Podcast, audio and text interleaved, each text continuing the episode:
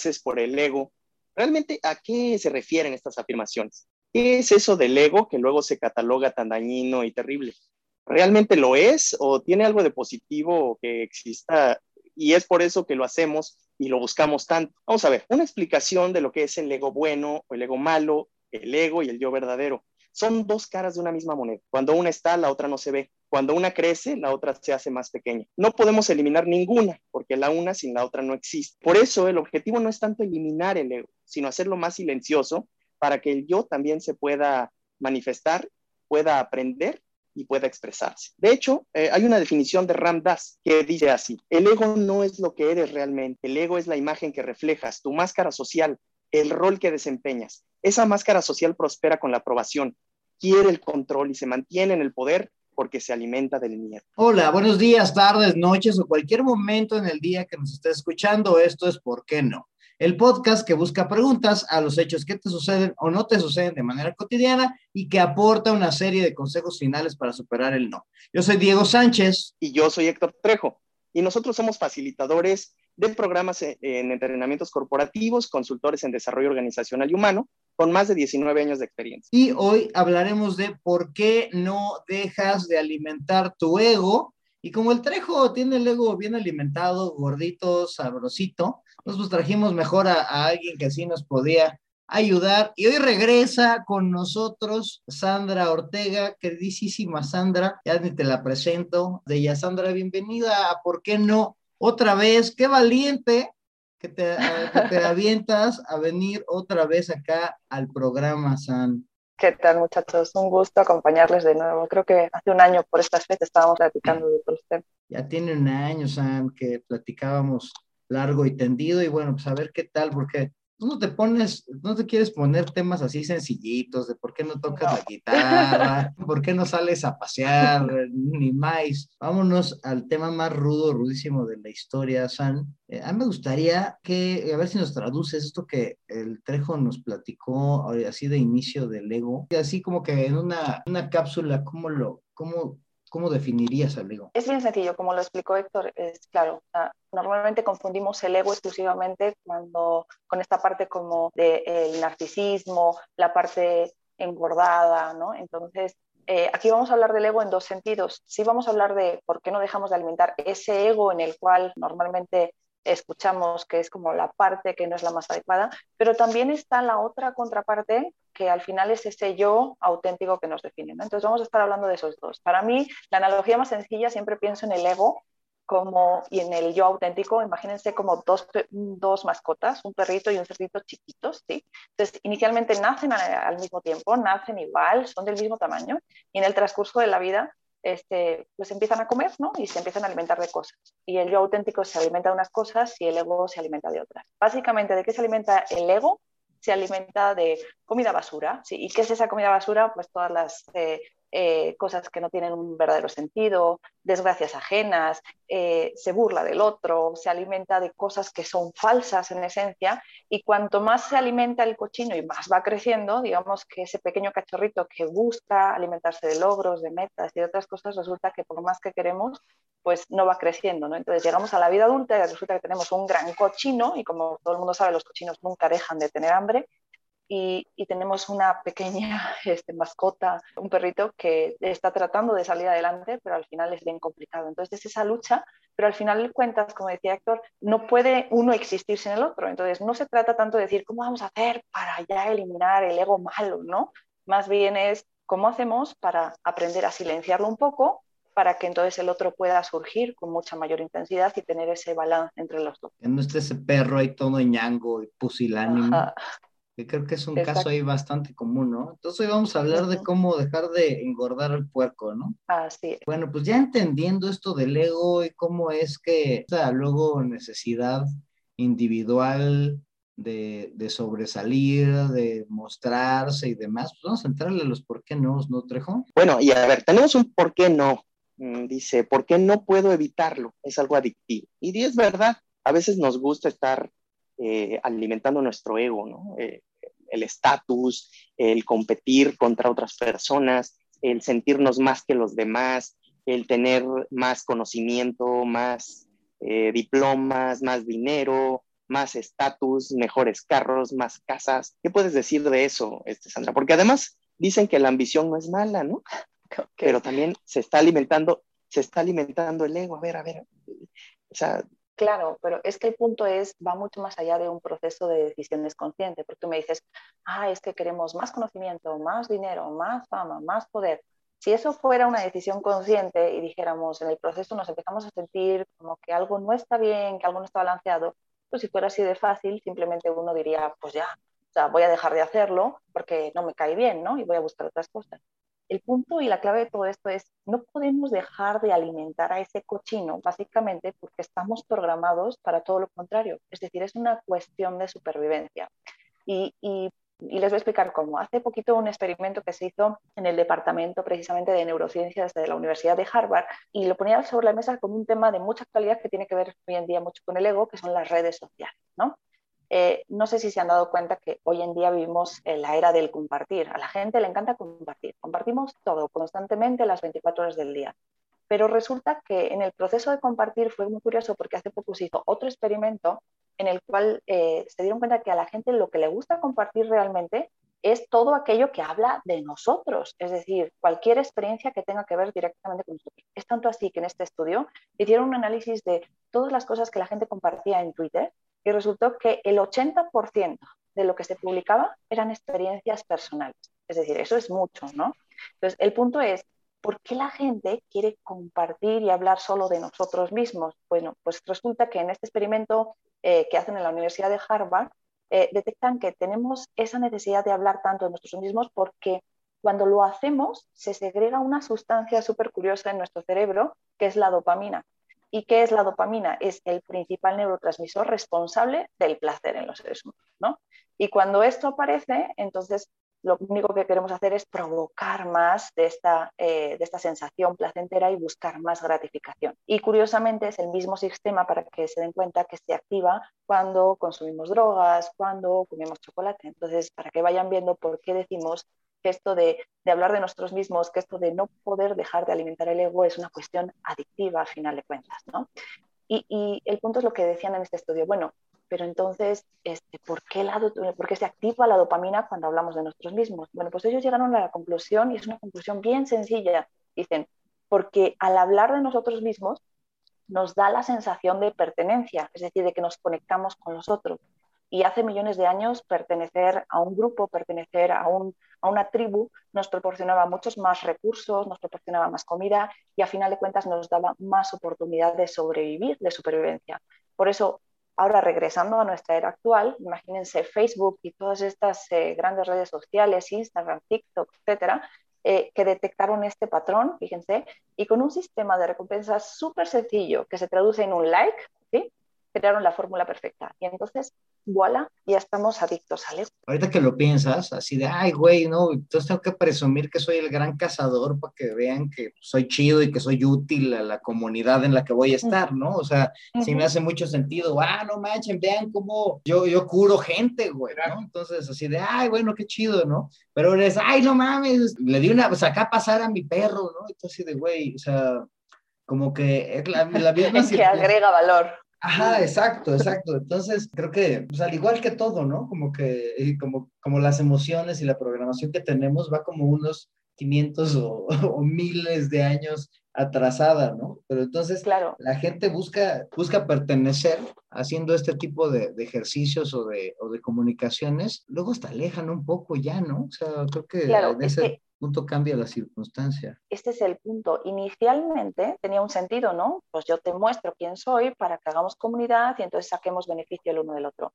Pero en determinado punto esto se pierde, ¿no? Y por eso las redes sociales le dieron a la fórmula maravillosa de generar que la dopamina se siguiera segregando, que es lo vinculan con los likes, ¿no? Y entonces cada vez que le da un like es como diciendo, sí, es cierto, lo que estoy aportando a la, a la comunidad y al universo es bueno, es valioso. Entonces se convierte como en una recompensa inmediata, y esto es súper importante, donde la gente puede estar mirando sus redes sociales varias veces al día para checar a ver cuántos likes. De hecho, no sé si recuerdan un episodio que sale por ahí en una serie que se llama Black Mirror, si no recuerdo mal, que habla precisamente de, de las redes sociales y cómo las transforman en dinero finalmente la cantidad de likes te pone en distintos estatus sociales. Entonces, Aunque sonaba inicialmente bastante descabellado la idea, yo creo que tiene bastante, bastante de, de fundamento y de realidad, ¿no?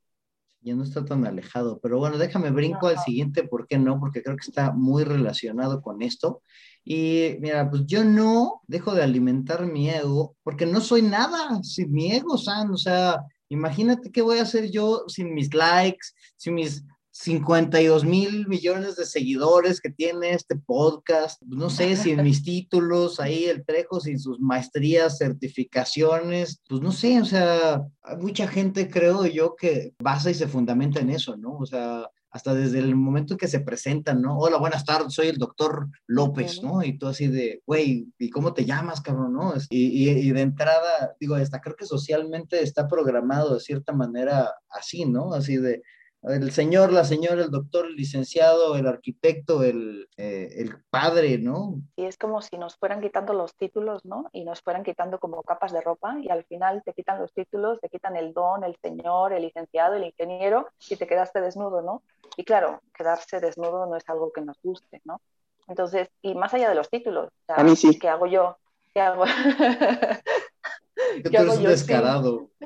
¿Qué, hago yo sin mi imagen, ¿no? Sin, sin el cuerpo que tengo, sin la pareja, sin mi casa, sin mi coche, sin todas las posesiones? Pues entonces las empezamos a quitar y al final ahí sí queda Héctor al desnudo y pues a veces te puede gustar y a veces no, ¿no? Entonces, el, tema es que no nos sentimos de alguna manera suficiente y entonces nos vamos cubriendo de capa que, pues, eh, en apariencia parece que nos van alimentando, pero en el fondo hay un desbalance, porque si se dan cuenta de todo lo que nos cubrimos, tiene que ver sobre todo con, con lo exterior, con lo que está afuera, ¿no?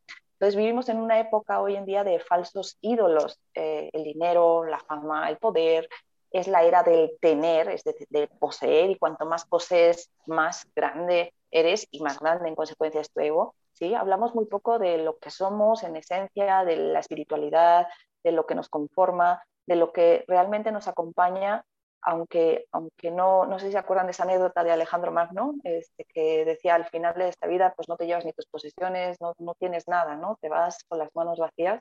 Algo, algo hay de eso, ¿no? Al final no estaría mal, fíjense, yo creo que no está mal el decir, bueno, pues necesito tener una casa y si es una buena casa, pues mejor, o necesito tener X títulos porque eso me hace brindar un mejor servicio. O sea, no estoy hablando de que en el, en, en el fondo esté mal, sino más bien que están desbalanceados. Es decir, si hubiera un equilibrio, entonces no habría tanto problema, pero el problema es que nos enseñan a poner toda nuestra energía afuera y desde un increíble vacío interior. Estamos enfocados todo el rato en el exterior y muy poco en, en lo que necesitamos nosotros en nuestro autocuidado, en, en, lo que necesitamos en esencia como seres humanos. Bueno, creo que es este el, el, más rudo de todos porque tiene que ver con que no me valoro, con que no estoy contento con quién soy, con que me hace falta algo, ¿no? Entonces está... De, de, de hecho, fíjense, acabo de ver hace un par de días una, una nueva película alemana que se llama, en la traducción se llama La fiebre del ladrillo, que se las recomiendo ampliamente y es básicamente esto, es decir,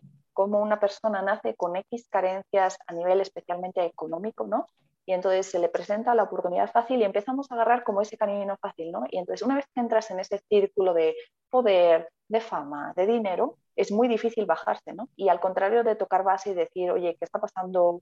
¿Cómo estoy viviendo todos estos procesos? No, seguimos engordando y entonces tienes, en lugar de yo, yo, me imagino como esa gran persona llena de fama, llena de poder, llena de dinero, que se ve en el espejo y lo que está viendo reflejado es un cochino tamaño mayúsculo y que está muy vacío por dentro y todo lleno de cosas basura, ¿no? Entonces, está interesante. Yo mm, creo que es, es, un buen reflejo de lo que estamos hablando. Mira, eh, todo esto yo creo que eh, va a repercutir en hablar de la receta, porque efectivamente yo considero que aún está teniendo una fuerte influencia esta cultura occidental de, del estatus del tener de la fama de los likes, porque efectivamente, ¿no? Si eres un influencer, eh, es porque tienes un millón de seguidores o, o X número de seguidores. Y eso, de cierta manera, te recompensa económicamente lo cual te hace satisfacer ciertas necesidades, tanto eh, psicológicas como materiales. Pero por otro lado, también hay una tendencia hacia esta reflexión eh, al interior, hay una tendencia al mindfulness, al wellness, a la espiritualidad, como dices, al descubrimiento interior. Hay una, hay una interesante contraposición de esa tendencia occidental de estatus de la fama del dinero de las posesiones pero también acompañada de otra tendencia de lo contrario. Entonces, en la receta estaría interesante abordar esa parte. ¿Cómo balancear? Porque como bien dices, no está mal y para nada es reprobable el hecho de querer vivir más cómodamente, tener un, cierta, unas ciertas comodidades y demás, ¿no? Pero, pero sin olvidar esa satisfacción o ese, esa caricia al niño que tenemos al ego saludable a quien realmente somos. Es interesante lo que comentas porque más allá de que pareciera que estamos empezando a balancear, ¿no? Creo que a veces se hace un mal uso de, este, de esa búsqueda de la espiritualidad, ¿no? Entonces a veces se convierte en cuántos nuevos cursos de mindfulness he tomado, ¿no? En cuántas eh, clases de yoga he hecho. Y entonces al final lo que tendría que ser una búsqueda más dentro se convierte de nuevo en ego, ¿no? Y, sí, sí, entiendo. Porque cuanto más me he metido en, este, en, en, estos círculos, resulta que grandes expertos que han buscado ese camino de encontrar su espiritualidad, luego resulta que lo que observo es que ahí también de nuevo vuelve a haber como otra vez este, esta cadena alimenticia donde el ego sigue siendo... Una competencia una competencia entre quién toma más cursos y qué tan caros los cursos los tomaste, ¿no? sí, sí, sí, sí. Fíjate que me, está pasando algo interesante porque eh, me invitaron a, colaborar con una empresa que justamente está buscando el, el wellness corporativo, ¿no? pero bajo las reglas corporativas. Entonces, es muy interesante la combinación, porque a veces no es del todo no es del todo eh, real, ¿no? Esa, esa parte. Y en los círculos que nos movemos. Sí, exacto, exacto, porque... O sea, el coach que se supone que te ayuda a descubrirte y ser así, no sé qué, luego son los, los más infladitos y con un puerco tono, ¿no? Eh, o, los, o, los, mismos directores, ¿no? Los CEOs o los, o los que están encargados del propio proyecto, ¿no? Eh, no, no me gusta este tipo porque su imagen no va con las reglas corporativas, aunque sea un, maestro en ese, en ese tema, ¿no? Digo, nosotros lo hemos experimentado constantemente con muchas empresas que, así, así se manejan, ¿no? El director se tiene que dirigir al, al grupo desde la posición de director y no desde una posición ser humano, de, hermano, de compañero, ¿no? Y llegar a ese nivel es bastante complicado. Pero bien, ya lo revisaremos en la receta quizá. El siguiente, ¿por qué no? Eh, sería pues porque no quiero hacerme, hacerme responsable de mi existencia, de mi ego. E, es, mucho más fácil buscar y encontrar culpables que asumir mi responsabilidad en este juego. Yo lo que yo entendía en esta parte es pues también la cuestión de, de aceptar mi vulnerabilidad, ¿no? Y de, y de luego yo aceptar que la cajeteo, porque el ego pues impide, me hace, al alimentar mi ego y este puerco gigante que ando cargando, pues me hace eh, invulnerable, ¿no? O sea, me hace Superman, me hace el güey que no se equivoca nunca, jamás en la vida, en el mundo mundial, entonces, pues es mejor que echarle la bronca ahí a alguien más, ¿no? Entonces, pues eso entendí, ¿no? Que pues alimento mi ego, pues porque pues, yo soy Juan Camaney, ¿no? Entonces yo soy el mero bueno aquí, ¿no? Claro, e, el punto de aquí es que volvemos a la esencia de, nuevo, ¿dónde está la mirada puesta? Afuera. Entonces, si alguien se equivoca, ¿a quién buscamos? Afuera, en lugar de hacer un balance y revisar hacia adentro si yo tuve algo que ver con la situación. Y, y luego, por otro lado, fíjense, hay otra parte menos conocida del narcisista, porque normalmente el narcisista eh, lo ubicamos eh, eh, como aquel que está constantemente vanagloriando del mismo, en el que todo lo hace bien, en el que todo es maravilloso, en el que él siempre es mejor que los demás, ¿no? Pero también hay otra faceta de los narcisistas, ¿no? De aquellos que les encanta engordar su ego, que eh, lo que hacen es lo opuesto, ¿no? Entonces, de repente, se victimizan, ¿sí? Y al victimizarse, empiezan a buscar culpables afuera para no tener que asumir su responsabilidad y, y, en consecuencia no tener que cambiar. ¿no? Y, me acuerdo ahorita precisamente el otro día con un paciente platicábamos, eh, había tenido un conflicto con su hermano, su hermano este, había mencionado, eh, le había agredido de diferentes maneras usando insultos, etcétera, y eh, pues eh, entonces llega el paciente mío y entonces él dice, le para en seco y le dice, ¿sabes qué? Al día siguiente, perdón, el hermano llega a decirle, oye, perdón, la verdad es que sí me pasé y entonces esto había sucedido ya eh, gran cantidad de veces en el pasado. Y entonces, esta vez, él le pone un alto y le dice, ¿sabes qué? Sí, está bien, este, te perdono, pero no voy a volver a permitir que me hables así. Y es más así, es, es más, es, es tanto así que le dice, y ahora yo necesito tomar distancia. Dice, eres mi hermano, pero yo ya no voy a tolerar este tipo de agresiones porque son cada cierto tiempo y entonces tengo que tolerar que desde tu mal humor, pues entonces, pues todos nos tenemos que tragar tus agresiones, tus faltas de respeto. Entonces, ¿qué creen que sucede? Fíjense, entonces el hermano, eh, ¿qué hace con esta información? Dice, ah, pues yo venía a intentar resolver las cosas contigo, etcétera, así no se puede contigo, ¿sí? Fíjense, carga la responsabilidad de su acción afuera y llega a casa y entonces confabula al resto de la familia y empieza a sentirse tremendamente triste, tremendamente deprimido contigo mismo y los papás empiezan a preocupar sobre él y entonces hasta tal punto de que los papás llegan a hablar con mi paciente y le dicen, oye, este, no habrá manera de que puedas hablar con tu hermano para que no se sienta tan mal. Él, pobrecito, que se acercó a ti, que trató de pedirte disculpas y fíjate tú lo que le haces, ¿no? ¿Sí? Entonces, fíjense qué curioso es porque ahí, aunque pareciera que de alguna manera siempre estamos en la parte positiva del ego, hay veces que el ego se hace menos para así no tener que responsabilizarse y no generar ningún tipo de cambio, ¿no? Entonces, es también otro juego y probablemente a algunos les, les suene este concepto del ego con la víctima, o sea, se va complicando la fórmula y cada vez va siendo eh, más difícil de detectar. Yo no hubiera visto eso como un, ejercicio de ego, creo que es... Eh, no, claro, eh, definitivamente ahí está. esa parte del, del, narcisismo es, es interesantísimo porque, como bien lo dice Sandra,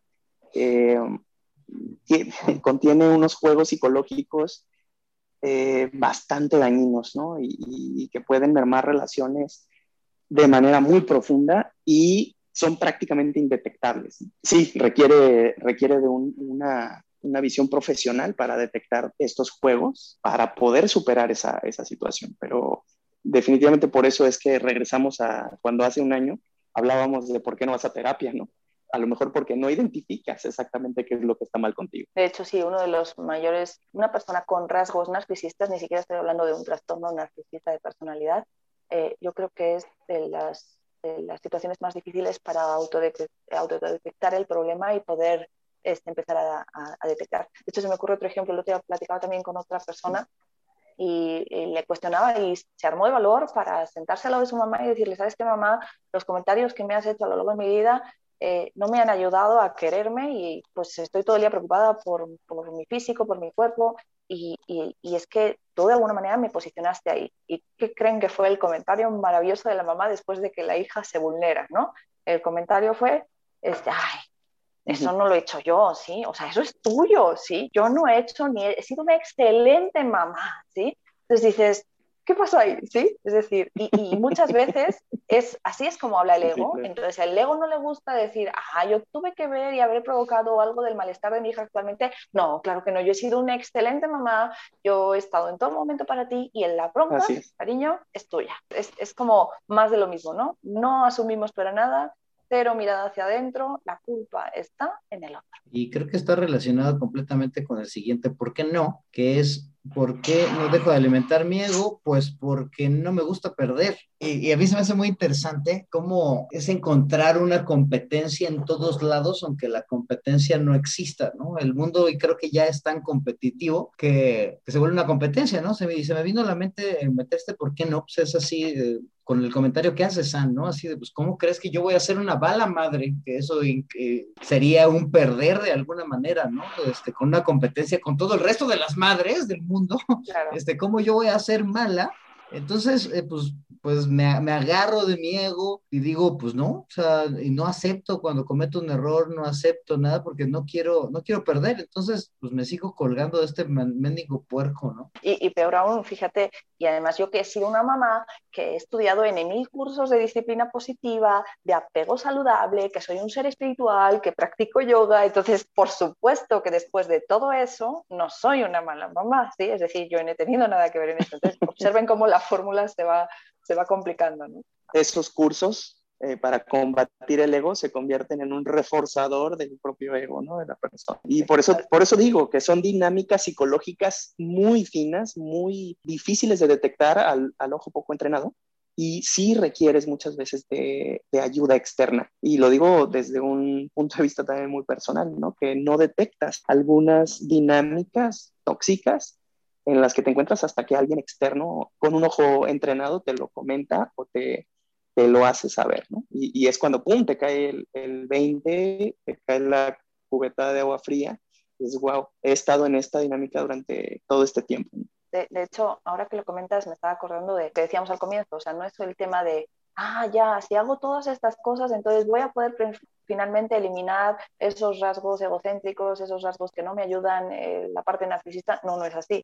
Es decir, yo creo que el punto es cada vez concientizarlo más para, para, entender que esto es una batalla constante, que esto es una lucha constante no, quiero llamarlo lucha, pero sí como una búsqueda de equilibrio constante. Es como el yin y el yang, que siempre van a tener que estar buscando ese equilibrio, porque yo miro hacia atrás y digo, wow, he tenido momentos donde el cochino ha estado muy gordo y hay otros momentos donde lo logro silenciar, donde le pongo a dieta, básicamente, y cuando menos me descuido, ahí está otra vez, ¿no? Entonces, requiere una mirada súper atenta, pero bueno, ahorita vamos a hablar de eso en, la receta. Pero regresando a esta parte de que no nos gusta perder, pues no, no nos gusta perder, es decir, estamos en un paradigma de fondo súper competitivo, el mundo occidental es solo puede ganar uno, y lo interesante de esta historia es, bueno, como nos enseñan desde pequeños, hasta inclusive, no sé, el otro día mis hijas que andaban en, una fiesta de cumpleaños, eh, bueno, ahorita no recientemente, pero hace un año para atrás, cuando las fiestas de cumpleaños eran cada semana, el tipo de ejercicios que les ponen, de juegos, son todos en esencia competitivos. O sea, no hay un, no hay un juego infantil que sea colaborativo. conozco muy pocos. O sea, al final siempre está como impreso desde chiquitito este paradigma del ganar, perder. Es decir, de que para que uno gane, todos los demás deben de perder. Y esto es bien interesante porque entonces el ego dice, ah, ok, a mí no me gusta perder, entonces da igual si eres o no eres bueno para algo, el punto es, si yo no puedo ganar, haré todo lo necesario y todo lo que está en mi mano para que tú pierdas, ¿no? Y entonces Da igual si yo no soy capaz de ver que estoy infeliz en mi trabajo, entonces mejor hago infeliz a todo el que me rodea, ¿no? No puedo entender que haya alguien que sea más inteligente que yo, no puedo entender que alguien que tenga un talento que yo no tengo, y en lugar de decir, ok, bueno, pues voy a trabajar duro, o voy a simplemente fluir y seguir en mi búsqueda de mis talentos, de aquello en lo que soy bueno, no. El ego dice, eh, paremos aquí, ¿no? Me encargo de, entonces, cuando detecto a ese ser humano que siento que me está ganando, ¿qué es lo que hago? ¿no? Entonces me, me encargo de hacerlo sentir mal, inútil, incompetente, me burlo de él, es decir, lo convierto en lo menos posible, ¿sí? Y entonces el ego se empieza a alimentar y es un monstruo que se alimenta de la desgracia, del fracaso, del error ajeno, aunque este no exista ni siquiera, es decir, a veces logramos este, que esto vaya sucediendo y entonces este se va engordando y en el camino mi yo auténtico, mi verdadero yo, se va haciendo cada vez más pequeño, ¿no? Y, me acordaba ahorita, cuando reflexionaba sobre este tema, justo ayer mi hija me decía, que llegó súper contenta a casa de dar un paseo en bici, ¿no? decía, mamá, mamá, ya he logrado eh, andar en bici sin las, o sea, sin, sin agarrar las manos, sin, sin manos, ¿no? Le digo, muy bien, Ariana, ¿no? Y me dice, y lo sé hacer antes que mi amigo tal, que tiene tres años más que yo. Digo, eh, esto, espérate, o sea, ¿y en qué te agrega valor eso? Digo, ¿sí? Y mi hija, pues porque él no lo sabe hacer y yo sí, digo, sí, estoy de acuerdo, digo, pero la realidad es que da igual si él lo sabe hacer y lo importante es si tú lo sabes hacer y la verdadera competencia es contigo, ¿no? Y aunque yo se lo decía, yo solo te estaba de explicar, mi hija decía, pero si todos los juegos son competitivos, mamá, ¿qué me estás contando? ¿no? Entonces, es bien complicado entrarle a la profundidad y empezar a educar desde un concepto distinto. siempre estamos en la competencia externa, cuando la verdadera competencia es con nosotros mismos. Yo por eso, por eso voy a mandar a mi hijo a Marte, para que él solo colonice allá y no tenga este tipo de... Se va a poner a, se va a, competir con los... Y bueno, me imagino, me imagino que... Con las piedras. Con los marcianos. Me imagino que Diego ya que le urge, le urge hacer el resumen del por qué no. Así es. siempre anda atrás del tiempo. Ese es su ego. Entonces ahí te, va, te, voy a, te voy a dar el resumen. El primer, ¿por qué no? Porque no puedo evitarlo, es algo adictivo, ya lo mencionó Sandra, es algo físicamente adictivo. Generas un neurotransmisor llamado dopamina que genera placer al, al fortalecer o al alimentar tu ego. Entonces, estamos destinados a que cada vez que alimentamos nuestro ego, necesitemos una dosis mayor de ese alimento. El segundo, ¿por qué no? Porque no soy nada sin mi ego. Ese es el, el clásico víctima que pues necesita sentirse o asirse o agarrarse de algún elemento externo para sentirse más. Eh, llámese dinero, títulos, likes, número de seguidores, número de suscriptores en, el podcast, ¿por qué no? Entonces, por eso Diego tiene este problema. No es nada si no tiene seguidores. El tercer, ¿por qué no? Porque no quiero hacerme responsable. Esa parte es, como ya lo mencionó eh, Sandra, se trata de buscar culpables hacia afuera y vernos al espejo es muy complicado. Lo mencionó con el ejemplo de esta mamá al confrontarla a su hija de manera asertiva la mamá se defendió diciendo que ese no podía ser su tema. Y el cuarto, ¿por qué no? Es porque no me gusta perder. En una educación occidental nos han enseñado que gana uno y pierden todos. Es difícil generar esta cultura de ganar, ganar o de tener eh, ganancias colaborativas, ¿no? Y pues eso es, el resumen, Diego, para que no, eh, para que tu ego te deje vivir. Y al parecer ahora la conversación se puso mucho más interesante que en otras ocasiones y entonces vamos a tener que dejar este episodio con dos partes. Así que para escuchar la receta de por qué no dejas de alimentar tu ego, por favor, escucha el siguiente capítulo. Nos vemos pronto. Adiós.